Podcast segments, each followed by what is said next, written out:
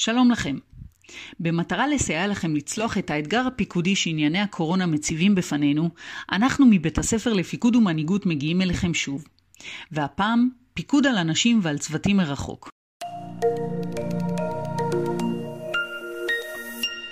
אתגר הקורונה מחייב אותנו להפחית למינימום הנדרש את המפגשים הבין-אישיים בינינו, מה שיצר אתגר פיקודי של פיקוד מרחוק.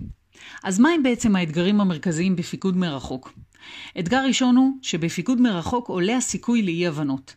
אתם ודאי מכירים מצב שבו הגדרתם לפקוד שלכם מה לעשות, כתבתם לו את המשימה, אולי אפילו שוחחתם על זה בטלפון, אבל הוא הלך לכיוון שונה ממה שהתכוונתם.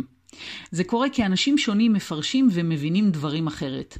בפיקוד מרחוק אנחנו למעשה מאבדים את ערוץ התקשורת הלא פורמלי כמו שפת גוף או הבעות פנים, שהיו יכולים לרמז לנו אם למשל הפקוד שלנו לא הבין את המשימה עד הסוף.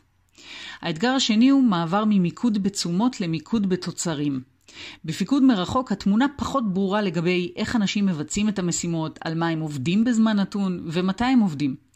ולכן נדרש לשנות תפיסה לפיקוד שפחות ממוקד בכמות שעות העבודה או באופן שבו בוחרים הפקודים לבצע את המשימה, אלא להתמקד בתוצרים עצמם.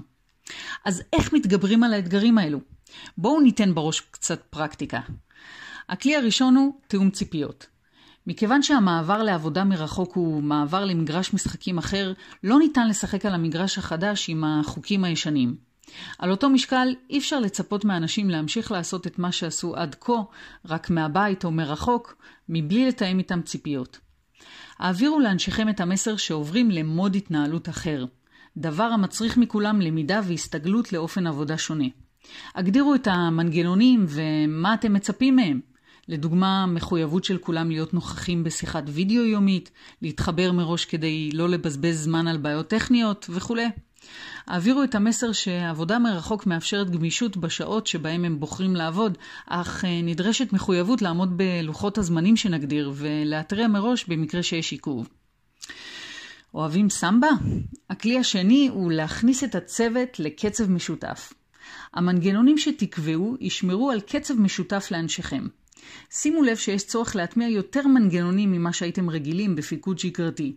לכן, הגדירו לאנשיכם את המנגנונים.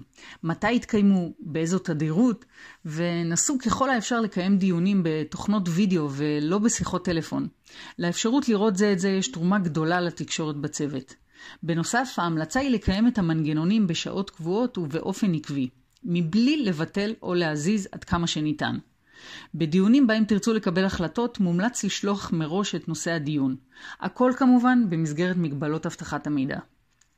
הכלי השלישי הוא פיקוד אחד על אחד. גם בפיקוד מרחוק חשוב לשמור על איכות הקשר האישי. הקפידו לקיים שיחות אחד על אחד עם אנשיכם, ולא רק בענייני עבודה. אפשר ורצוי להתקשר מדי פעם ו- ופשוט להתעניין אנחנו בתקופה מאתגרת, ואנשינו מתמודדים עם קושי או דאגה כזו או אחרת לבן משפחה, סבא, סבתא, או אחרים שאולי נמצאים בקבוצות סיכון. הקשבה ואכפתיות אמיתית, גם אם היא מרחוק, מחממת את הלב, והיא-היא עוצמתה של הפיקוד. הכלי הרביעי הוא יצירת בהירות לגבי משימות.